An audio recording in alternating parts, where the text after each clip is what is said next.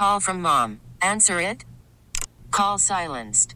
Instacart knows nothing gets between you and the game. That's why they make ordering from your couch easy. Stock up today and get all your groceries for the week delivered in as fast as 30 minutes without missing a minute of the game. You have 47 new voicemails. Download the app to get free delivery on your first three orders while supplies last. Minimum $10 per order. Additional terms apply. We get it. Attention spans just aren't what they used to be heads in social media and eyes on Netflix. But what do people do with their ears? Well, for one, they're listening to audio. Americans spend 4.4 hours with audio every day. Oh, and you want the proof? Well, you just sat through this ad that's now approaching 30 seconds. What could you say to a potential customer in 30 seconds? Let Audacy put together a media plan tailor made for your unique marketing needs. Advertise with Audacy. Visit ads.audacy.com. Yeah, the the big message is compete. It's compete um, to help us achieve our goal, and that's to be a championship level organization. Uh, the cool thing with with uh, Peanut coming in and, and talking to our group is he shared that message in terms of one how special Chicago is, two the history of this organization and what it takes to to be excellent. And our guys over here, the rookies, they ate it up. Um, so I, I love the fact that that was kind of the starting point. That was how they came out of the gates was to get a message from a player like Peanut Tillman. That's Ryan Poles discussing the need and importance of competition on the Chicago Bears roster. I'm Gabe Ramirez. He's Anthony Herron. And the reason why we talk about competition, Ant, is because, man, we just elevated the quarterback room. Uh, dude, we did? dude, what is, Is that going- what happened? I see that. I saw they were po- defining that transaction. hey, man, I'm, I got to be positive. I, I've learned that. You know, you and I on Bears Unleashed, we, we, we find our positive spins any way we can. Initial thoughts on the signing, because we, I mean, we already had uh, initial thoughts on the signing, Ant.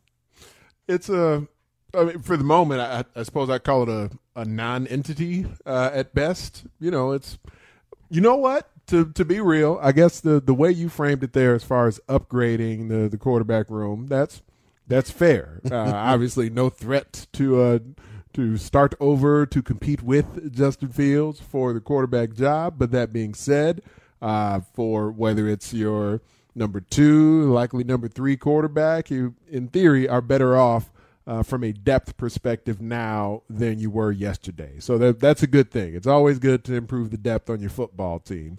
Um, but yeah, he's he's a punchline, and that's that's not where you want to be uh, at any point in your professional endeavors. But that's what Nathan Peterman turned into. You know, a lot of folks might be listening in and, and find the name to sound familiar, but maybe not quite be able to place uh, who or what or when. But yes, he, he's that Nathan Peterman. He's a guy who actually started over Josh Allen in Buffalo. Josh Allen's rookie season in the opening game. Uh, Peterman is uh, he's been around the block a little bit in the NFL between the Bills and the Raiders, but yeah, he's he's the guy that throws all the interceptions. He's the guy that in the first half of his first career start now. To be fair, as a rookie on a Buffalo team that was bad at that time, uh, but like five interceptions in the first half of a game, like back in what was it, maybe like 2017, 2018, something like that. And that's just kind of that's followed him ever since. And so every time Nathan Peterman is on the field in a game, folks are waiting for that next interception highlight or plural interceptions highlights or lowlights, depending on which team you happen to be rooting for. But that being said, he has always been viewed as a guy with physical abilities, with some tools for the position. As a fifth round pick, you, you you really weren't expecting him to be a guy that was expected to go in and perform well as a rookie in Buffalo, and he did not. Um, and since then, he's been a, a backup uh, the majority of the rest of the time that he's been in the NFL so far. But you know, are, are you better off with uh, with Nathan Peterman on the roster than you were uh, having somebody else as your third string QB? Yeah, yes. So I, I, I think your statement actually, while I kind of initially laughed it off, but in theory, you know, in actuality, yeah, your your depth at the quarterback position is better now with Nathan Peterman than it was without Nathan Peterman. So I suppose in through that lens, that that is something where the Bears have worked to upgrade their roster. Uh, but yeah, if you if you got to put Nathan Peterman on the field, what we've seen from him up to this point in his career, uh, you you're probably you're, that that's not as strong as you want to be at the position. It's probably the the most fair way I can put it without disparaging. You're being nice. much. You're being super yeah, nice I'm right now. I I, want to say. I'm that. doing what I can. I was being funny. You're being nice, and I'm like, wow. Because I, I look at it like this. So, there's so many people that are like, why does this guy still have a job? But if you think about it, second and third string quarterback in the NFL is probably like the most cake job you could possibly have. Right? You're there in the event of an emergency. No one expects much of you because you're a third string quarterback. They don't want to waste the, you know, a draft pick in the fifth or sixth round to bring somebody mm-hmm. in who's probably not going to be that good anyway. But if you can have someone that can, you know, operate the offense. That's what you're essentially giving yourself right there. And if for whatever reason Justin Fields were to go down and you did have to put in Trevor Siemian, you do need someone to back up Trevor. So I guess you got to do it. I mean, I, just, to me, I guess my question for you, Ann, is would you have rather them? I don't want to say wasted a pick, but used one of their picks on a on a rookie that could have come in and maybe competed at a high level.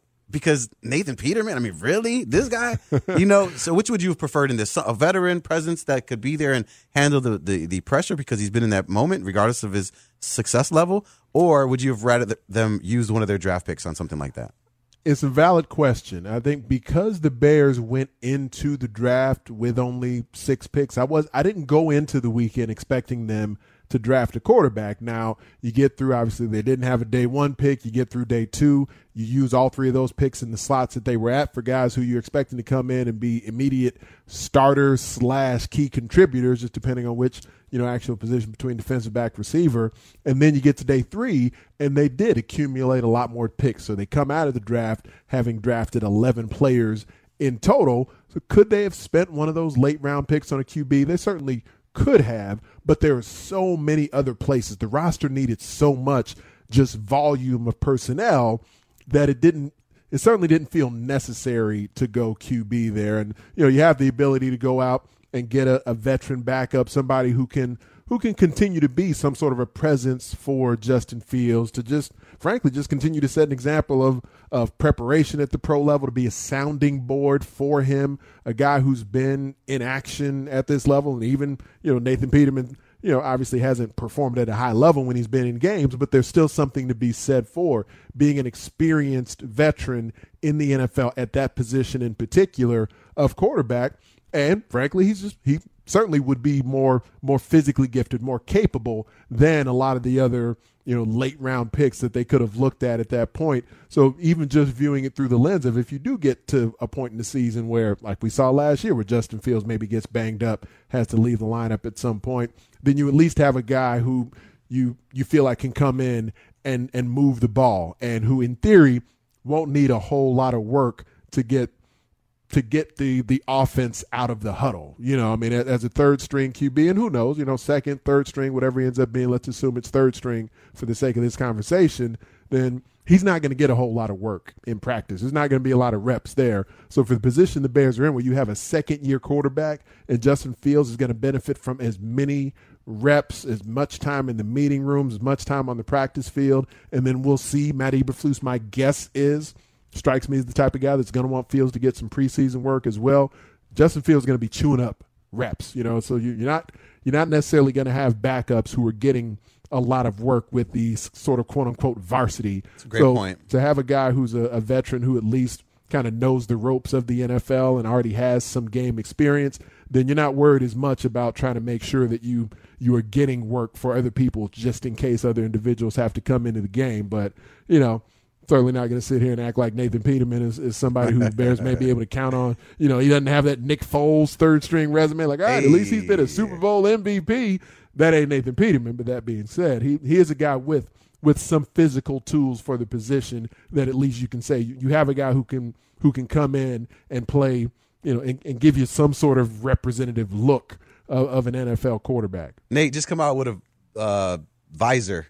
You know, sun sun sunglasses visor. Well, that's the thing, Everybody will take you more serious because there's there's lumps that he's taken on the field that like you know what you would prefer to be. Because I mean you know like you were talking about man to be a backup quarterback when you can do it for a long time that's the place to be. Because there's only one of them on the field. So Justin Fields in theory is the guy who's going to be out there taking all the lumps once the season gets here. And Nathan Peterman, he doesn't even, if he's the third string quarterback, he's not even going to have to be a guy who's out there running the scout team during the week. That's probably going to be Trevor Siemian if Siemian is the number two guy.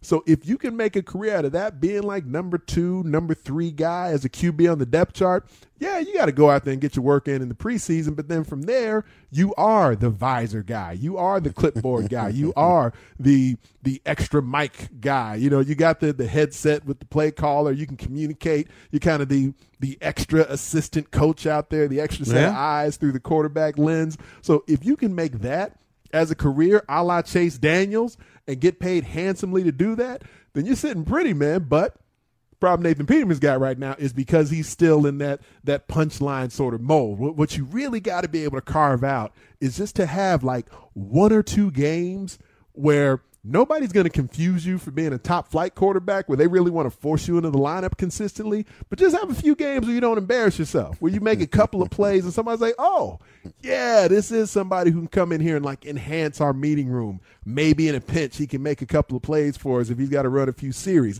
That's where you want to get to. You want to get to that mode where somebody always wants you on a roster, but doesn't necessarily want you to start, man. If you can do that, for as long as Tom Brady's actually been a starter and a Hall of Fame player. Now you're really cooking with gas. Of course, we're talking about Nathan Peterman, the newest signing of the Chicago Bears. He's Anthony Herron. I'm Gabe Ramirez. This is 670 The Score. Another name that has been in the news for the Chicago Bears has been Tarik Cohen with his letter to his younger self on the Players Tribune.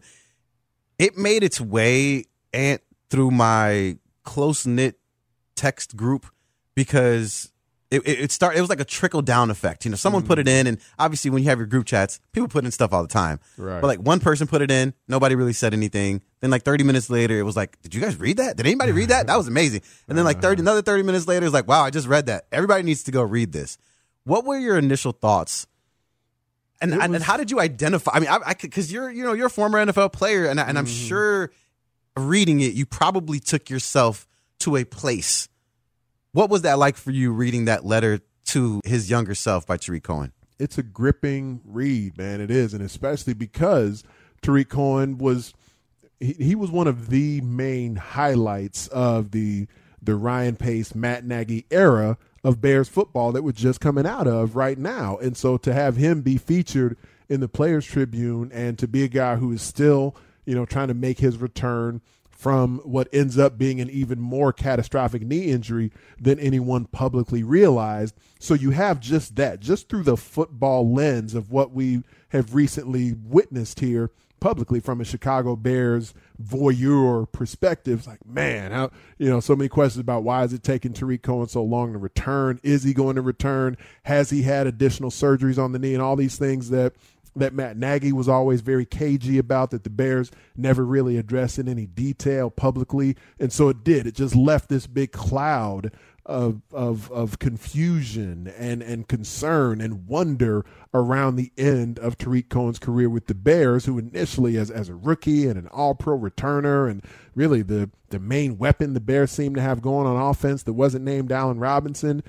And then it just it all fizzled season over season and then ended with him not being able to return from an ACL injury that then also ended up being like a, a, broken knee essentially and and everything that went with that. But then that was sort of just in that went on to explain some of the things we knew just about the the tangible of his Bears career but that wasn't the bulk of the article man that wasn't the bulk of the story the bulk all, yeah. of the story was about his struggles off the field and, just being a young football player, all the dreams. And I was talking to you, you know, just coming out of the the draft about the the dreams associated with making it in the National Football League and everything you go through and leading up to that period in your life. And how that affected him, but then also just trying to nurture his family and the struggles of his mom and his brothers and losing his brothers and everything that went with that. And, you know, even lost another brother since he submitted this to the Players Tribune just in recent weeks here. And just the story of the travails that have followed him throughout his NFL journey. And I mean, you know it as well as anyone, both in, in covering sports and covering entertainment, like you've gotten to and being around folks so much over the years that you know when you see celebrity in a in a public light and there's an assumption there that things must be perfect, you know, in that person's private life, and you never know the struggles that, that someone is going through, that their loved ones are going through, the trauma that can be associated with their family life everywhere else. And, you know, it, it, it, you never got the sense publicly that Tarik Cohen was like, you know, wearing a frown whenever he would address the media or anything like that. And it, it just it goes to show what people can can try to, can look to persevere through, whilst yet and still you, you never have an idea of what those personal struggles that someone can be dealing with, whatever demons may be there within themselves or their loved ones that can be affecting how they try to go about completing their craft. Man, it's just for anyone who hasn't read it yet, it's just a, a really, really gripping read about Tarik Cohen's life up to this point at the playerstribune.com. I think as a, from a fan's perspective, we often look at these players as just another number that comes on our team and tries to contribute. And more often than, than not, we put in the back burner their personal lives. And to get a glimpse into his and see what he's gone through over the last years, it really says a lot about his character and it gives you a, a better understanding of Tarik Cohen, the player. And I'm glad that he did that therapeutic for himself, but also for so many others that not necessarily dealing with the same thing, but struggles nonetheless. And mm-hmm. leading by example on how to tackle those things and, and talk about it so that that way it doesn't bog you down like it has so many others. And before he got injured, Tarik, I mean, let's be honest, he did an incredible job for the Chicago Bears, being the quote unquote gadget guy for his team. And in six minutes, we are actually going to be talking to Jacob Infante and ask him if the um, Chicago Bears' new draftee, Velus Jones Jr., can fill that Swiss Army knife role and be what the offense, if he can be what the offense needs. We'll talk to Jacob Infante right after this. I'm Gabe Ramirez. He's Anthony Herron. This is 670 The Score. Call from mom. Answer it. Call silenced. Instacart knows nothing gets between you and the game. That's why they make ordering from your couch easy. Stock up today and get all your groceries for the week delivered in as fast as 30 minutes without missing a minute of the game. You have 47 new voicemails. Download the app to get free delivery on your first three orders while supplies last. Minimum $10 per order. Additional terms apply. Selling a little or a lot? Shopify helps you do your thing, however you cha-ching. Shopify is the global commerce platform that helps you sell at every stage of your business. From the launch your online shop stage, to the first real life store stage, all the way to the did we just hit a million orders stage. Shopify is here to help you grow. Whether you're selling scented soap or offering outdoor outfits, Shopify helps you sell everywhere. From their all in one e commerce platform to their in person POS system, wherever and whatever you're selling, Shopify's got you covered. Shopify helps you turn browsers into buyers with the internet's best converting checkout, 15% better on average compared to other leading commerce platforms. And sell more with less effort thanks to Shopify Magic, your AI powered all star. Shopify powers 10% of all e commerce in the US. And Shopify is the global force behind Allbirds, Rothy's, and Brooklinen, and millions of other entrepreneurs of every size across 175 countries. Plus, Shopify's award winning 24 7 help is there to support your success every step of the way. Because businesses that grow, grow with Shopify. Sign up for a $1 per month trial period at shopify.com slash audacy podcast, all lowercase. Go to shopify.com slash audacy podcast now to grow your business, no matter what stage you're in. Shopify.com slash audacy podcast. We get it. Attention spans just aren't what they used to be. Heads in social media and eyes on Netflix. But what do people do with their ears? Well, for one, they're listening to audio. Americans spend 4.4 hours with audio every day. Oh, and you want the proof? Well, you just sat through this ad that's now approaching 30 seconds. What could you say to a potential customer in 30 seconds? Let Audacy put together a media plan tailor made for your unique marketing needs. Advertise with Audacy. Visit ads.audacy.com. I do believe I'm a different type of player. I'm a unique type of player. And there's not many people, especially in this draft, this past um, this um, past draft we just had, that have my skill sets and, and that can do what I can do. Velus Jones Jr. talking about his skill set and what he's going to be bringing to the Chicago Bears. I'm Gabe Ramirez. He's Anthony Herron. And joining us on the Circa Resort and Casino hotline, Circa Resort and Casino in Las Vegas, home of the world's largest sports book, is Bears writer and podcaster for the Windy City Gridiron, as well as NFL draft analyst at the Draft Wire. Jacob Infante, are we putting too much pressure on Velus Jones Jr.? I feel like the Bears fan base is saying to himself, well, this guy's got to be Deebo Samuel, Tarik Cohen, uh, you know, all these guys mixed into one, and he's going to be the guy to, I don't know, get Justin Fields to that next level. Do you feel the same way about Velus Jones? Those those Deebo Samuel comparisons, I believe, are a little bit of a stretch. I think that a lot of fans look at that and they say, "Oh, here's this you know, thickly built, explosive guy who can make plays after the catch. He is Deebo Samuel. I don't necessarily believe that's the case, but I do think he's someone who should be able to contribute and carve out a niche for himself in this offense. You're looking at someone again. He's got legit four three speed, and you get the ball in his hands. He's elusive. He's tough.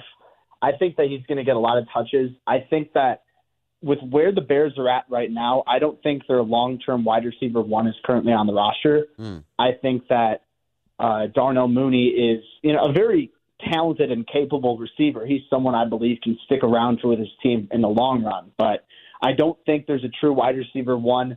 And I'd love for Velus Jones to prove me wrong. I'd love for Mooney to take that next step or anyone else on the roster. But I think Velus Jones is more of a complementary piece going forward. I think that uh, just given where their offense is at right now, he might be manufactured some more touches. But I think more often than not, he's probably going to be a wide receiver two, three sort of guy going forward what do you think we can sort of glean from the previous stops that Luke Getsy has had? The fact that he, he hadn't called plays in the NFL before, but he's been around the block in Green Bay and at multiple collegiate stops. So, what sense do you feel we have right now for what exactly this offense will look like with Luke Getsy calling the plays? So, that's something that I'm genuinely interested in seeing as the preseason goes on, as the regular season goes on, being able to see exactly what Luke Getsy's offense is. And truth be told, we won't know exactly what that's going to be. But given the stops he's had, I believe there's going to be a lot of influence from uh, from Matt LaFleur, a lot of influence from the Shanahan tree in general, uh, some Joe Joe Moorhead uh, inspired elements in that offense, uh, having spent time under him earlier on in his career uh, I think that's certainly a possibility. So I'd expect more wide zone in terms of a run game perspective, maybe blend those concepts a little bit, maybe a little bit of power, but wide zone, especially, I think movement is going to be huge for these offensive linemen. Uh, I'm expecting the passing attack to be a lot more vertical too, because in just watching what we've seen at Green Bay, especially, uh, Aaron Rodgers isn't afraid to throw the deep ball, and they've been able to tailor made that offense to be able to take advantage of that. Justin Fields is a very good deep ball thrower. Didn't have a lot of opportunity to do that last year. Uh, and I don't know exactly how much he'll have to do it this coming season. But down the stretch, I think that that's something that's going to be unlocked as they continue to add receiver talent. I think the deep ball is huge. Uh, setting that up, maybe some short design passes to just manufacture touches for playmakers in space. But I'm excited. I think that Getsy uh, by all accounts, he's a young, up and coming guy. He's worked under some of the best. So I'm really interested in seeing what his offense has in store. Jacob Infante joining us here on 670 The Score. I'm Gabe Ramirez. He's Anthony Herron. Continuing with Getsy in the Chicago Bear offense, I'm going to the text line, and I made a comment about Cole Kmet in our opener, Ant. And somebody texted in from 630, stop the nonsense of Kmet going to develop into a legit weapon for Fields. That soft serve ice cream baby boy will never be anything. Whoa, Jacob. Maybe er, excuse me. Maybe it's my maybe it's my Homer heart where I, I feel as though Cole Kmet is going to continue to you know make strides and, and be a, a pivotal part of this offense. But we didn't necessarily we've seen a revolving door of tight ends in Green Bay over the years. No one that necessarily stood out do you feel Kmet can carve out his role, or is he? Uh, excuse me, let me read this again. Soft serve ice cream baby, uh, soft baby boy. Uh, I wouldn't go as far to say that about Cole Kmet. Uh, honestly, if I did and he heard that, it probably right. wouldn't end up very well for me. But I'd say that looking at Cole Kmet, I think the ceiling isn't, in my, at least in my opinion, it's not much higher than what we've already seen from him. I see someone who's able to serve as that security blanket, someone who's able to be, you know, that second read, that third read. If the, the play doesn't develop, then you can just throw it to Kmet, uh, short of the sticks, or you know, just an intermediate type of throw. Get him the ball. I don't think he's the type of guy who's going to be able to con- uh, consistently separate against man coverage. I just think that he's a little bit stiff in terms of his hit fluidity, but I, I think there's a solid tight end there. I think that as long as Bears fans don't have the mentality of, oh, this guy's supposed to be a star, then I think they'll start to appreciate Cole Kmet a little bit more. Is that type of role, is that worth like the early second round pick that they took with him? I'm not sure. I think that's something you could certainly debate. I'd lean towards no. But Kmet's a solid player. He's not great. He's not bad. He's solid. He's definitely the best player, the best tight end the Bears have right now. And I think he'll I think he'll have some sort of role for sure. And whether he sticks around long term remains to be seen. But I think that at least for this year, next uh, he'll play a, a decent role uh, in this Bears offense. Saw a tweet you had just a, a few days ago, basically saying that you feel like year three will be the breakout year for Justin Fields. So how how do you think that that ends up relating to what what's a fair expectation with where the new regime is at in trying to reshape this roster and and frankly just where the talent is and or isn't that that will be surrounding him uh, seemingly this coming season on offense. Definitely. So when I'm, I say that I think year three for Justin Fields is going to be the year, I look at that with a lot of different lenses. I look at okay, this is going to be Justin Fields' second year, presuming that they don't turn things over, which, you know, that would be insane in my opinion. But year three, second year in an offense, they're going to have a lot more money to spend. They're going to have a lot more draft capital. They have a first round pick next year. And second and third, they'll be able to surround him with weapons. They'll be able to make some moves in free agency once more of that dead cap clears because they're saving a lot more money uh, with the Khalil Mack move, they're spending eating a lot of money with that trade this year. And then down the stretch, that's going to free up. It's going to free up a lot of other players. And I think there's going to be a lot more talent brought in. And I think Fields is going to continue to develop. I still believe he can be a franchise quarterback. I still have firm, unwavering belief that he can be the guy for Chicago. And rookie year was a bit rocky, but I still have a lot of faith the flashes that I've seen were really good. And I don't know necessarily if it's going to come together this year just because there's, you know, it's a first time play caller, first time head coach. A lot of these weapons that he's going to be throwing do don't have a ton of NFL experience as true starters. But I think down the stretch, year three is probably when to I'd expect the Bears to be a true playoff contender. I mean, so much can happen between then and there, but uh, ultimately, that's when I'm expecting things are really going to turn around. He's Jacob Infante, Bears writer and podcaster for Windy City Gridiron. You can follow him on Twitter, Jacob Infante24. Tomorrow, between 7 and 9 o'clock, Ant and I will be back on the air talking about the schedule that is about to be released. Make sure you join us for that. Now, Jacob, the Bears were 6 and 11 last year. Obviously, towards the bottom of the um, of the, the, the NFC North some would say we're going to have a favorable schedule. Do you expect the Bears to win more games or less games than they did last year? See, and this is really tough because six and eleven, uh, it, you can really go either way, and they'll still be in the general same spot. Is it cheating if I say push? No, no, I'm a gambling man, Jacob. That sounds great to me. Push, you get your money back. I love that. Of course, yeah. So I'd say push just because, yeah, I think that the schedule, at least on paper, seems to be a bit easier in the grand scheme of things. It's not nearly as competitive, but this team is still pretty far away. You consider some of the talent that's left on both sides of the ball and the weaknesses they still have. I mean, I, I was I was a fan of the haul that they had in the draft. I think the secondary is going to be much better, but up front, you know, you don't have Khalil Mack, you don't have Akiem Hicks. Bilal Nichols, Eddie Goldman. That's a lot of losses. Mm. So ultimately, yeah, I think that this team probably won't do much better, if better at all. I'd say six and eleven again, but I'm, I'm interested in seeing how the schedule turns out. Just simply because some of those games down the stretch, it can be an opportunity for, say, if the Bears don't have a lot of great competition in those, say, last three, four weeks, then that's an opportunity for Justin Fields to build something heading into that new year, for him to look like a true superstar. So I, I'd say 6 and 11. Uh, I could see them going either way 5 and 12, 10 and 7, or 7 and 10, rather. Jeez. But I think that ultimately, uh, just they'll be around the same spot as they were this past year. I find myself looking at this Bears defense and, and factoring in that everywhere Matt Eberflus has been as a defensive coordinator, his defenses tend to stop the run. They sure take the ball away, so there's no reason to think that that won't continue to be the case here this coming season and throughout the time he's here as the Bears coach. But that being said, I do find myself concerned about where they're at up front. The, the depth on the D line, especially on the interior of things, and you know, as much focus as we have on like the lack of playmakers uh, on offense in the draft, they did at least focus on O line, but they they're still pretty thin up front on defense. Is that something that concerns you, or do you think that'll just be able to to piecemeal that together with some additional veterans? So yeah, that is something that does worry me a bit.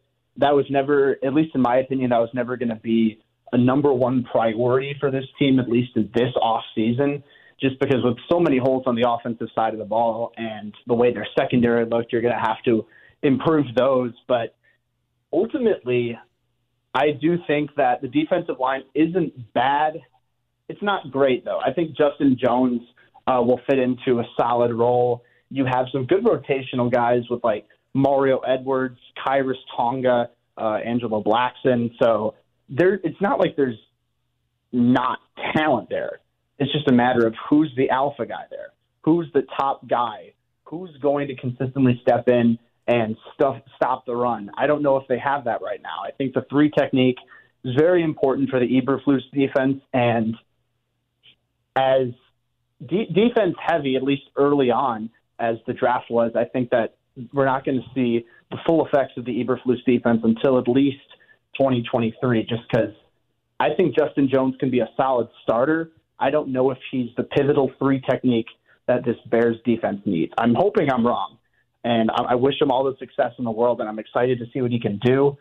Uh, but it, it's going to be interesting. I think that there, there's still some talent that needs to be addressed and brought in down the stretch, but I don't think that's something that's really going to be fixed uh, this year. Jacob Infante joining us right here on 670 The Score. And I love that he ends like, he, you know, it's like a, a teacher or a boss they say something bad, but then they're like, "But I hope you prove me wrong. I hope you let me know otherwise." I love. That. Listen, I'm a, a Bear fan. Modicum of hope. yeah, exactly. Yeah. So I love it. I love it. let me talk to you. I mean, obviously, you're talking about the run, and I feel like you guys are bringing up some great points. Right? We've had some run stuffers over the last couple of years, so you're questioning who is not. Yeah, you're questioning who is going to be that alpha in that space.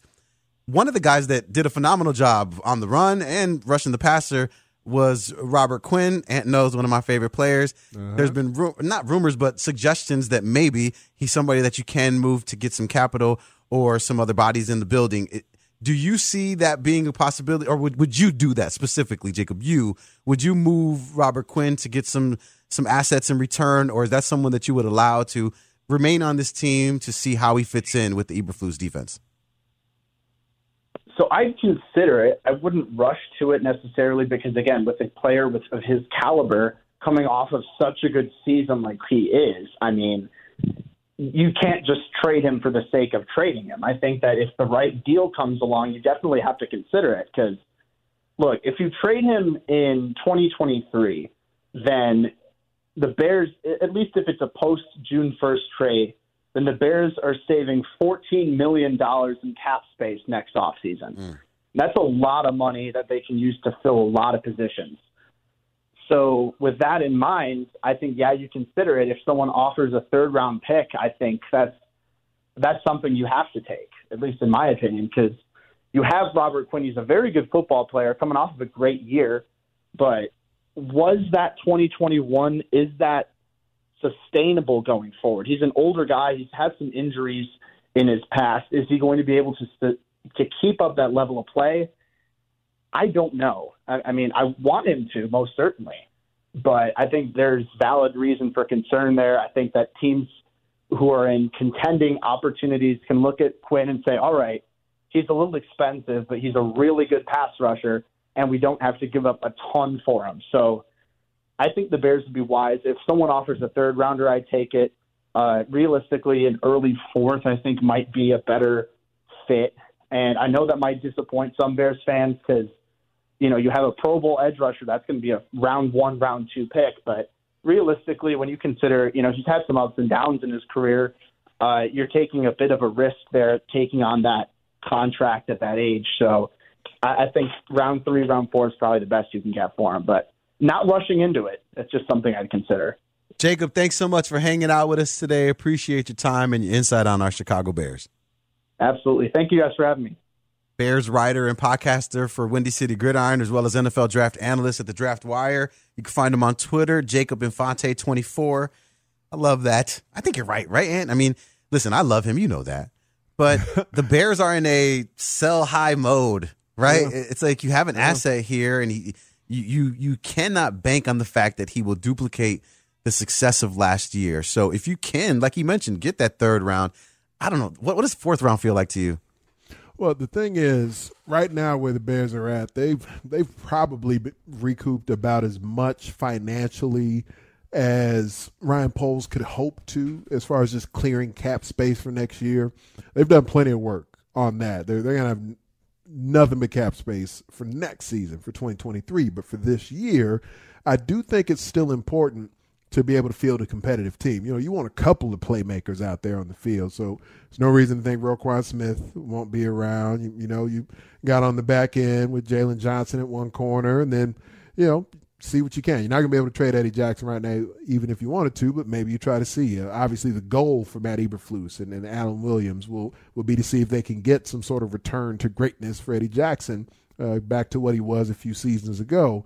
But up front, right now Robert Quinn is really your your main playmaker that's available up there. And so if you're going to give that up, you would want to get a good return. So I think a lot of the work on sort of, you know, uh, accumulating cap space for next season is basically done. If you're going to trade Robert Quinn at this point in my opinion, you need to be getting a haul in return for that. And who knows, you know, if another team with a key edge rusher, you know, loses a guy and feels like that they're they're a pass rusher away from like a true Super Bowl contender, then that guy could potentially be Robert Quinn. So I wouldn't close the book on it just as we sit here and discuss it for the moment. But I think the, the Bears need to, they will likely be better served by just waiting to see if they catch someone in a situation they could take advantage of. I don't think they need to be in a rush to move on from Quinn right now because frankly, he's he's in a position where he can still at least contribute to wins, which wins mean development sure. for Justin Fields. Even though Robert Quinn's on defense, I think a quality defense puts your young quarterback in your offense that's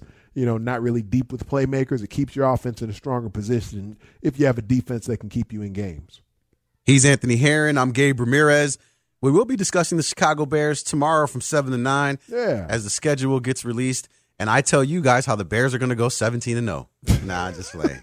Uh, I will. I'll, I'll, tell you how, but I, it's not probably not going to happen. We have but I hope they prove me so wrong. Much of this excitement on the schedule release over the years, man, and folks get really, really amped up about it. Like we know, we know the combatants, we know the opponents. Then we're going to find out what order they're going to face them in. And I got Danny Parkins. He's got his sources here in the city where I think he's hoping to break something during the day on how it's all going to play. Have out. you heard him talking about us? It's so funny hearing him talk. He? He's just like why are they getting the the schedule release show when really? I'm the one with the inside information?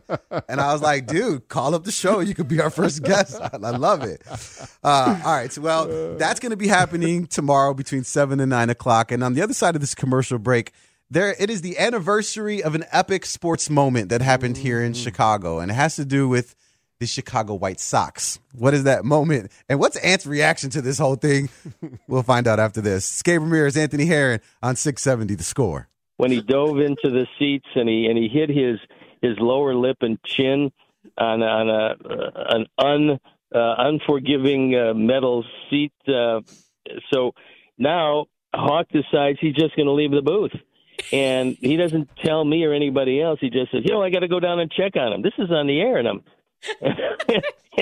I'm looking at him. He he folds up his his scorebook and he just leaves the booth. well, you know, I'm the only one in there, so quite obviously I'm going to take over for that.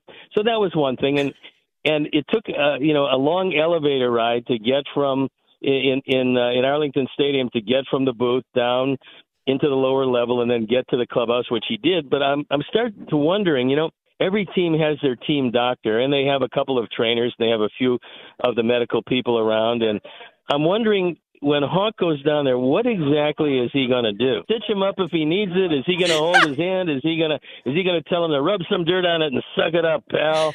I mean, I don't know exactly what he's going to do, but I do know that he was gone for a little bit longer than he probably could have been.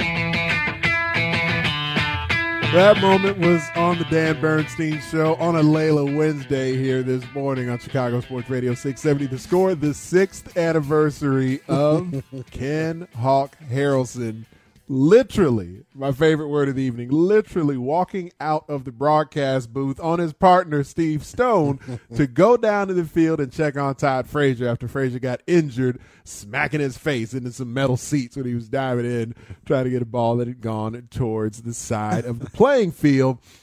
Gabe Ramirez, I had a, a similar scenario to this. Uh, at one point, few years back, I was calling an arena football game on on CBS television on the main broadcast network, the Arena Bowl. I was calling this game with Andrew Catalon. If folks still here, you know, he calls NFL games, calls college hoops, NCAA tournament, and everything. He's a, turned into one of the one of the more utilized broadcasters for CBS Sports.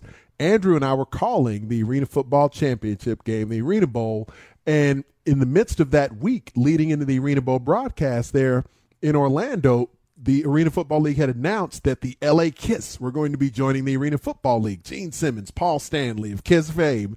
And so there were a bunch of promotions that were going on there on site in Orlando. And so there was a bunch of guys running around in Kiss makeup.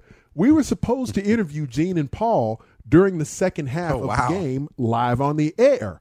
What ends up happening, like during the second quarter of the game, though, is that some big and Gene Simmons is a big dude, by the way. Like he's at least my height Oh, wow. and fairly thick also. So some dude in like full Kiss regalia. And anybody who's seen Kiss, I'm sure most folks listening know they do the full makeup, they do like leotards, giant boots. So there's some behemoth in full Kiss regalia who starts to walk towards the broadcast booth. It's me and Andrew, and then there's like a spare headset that's over there.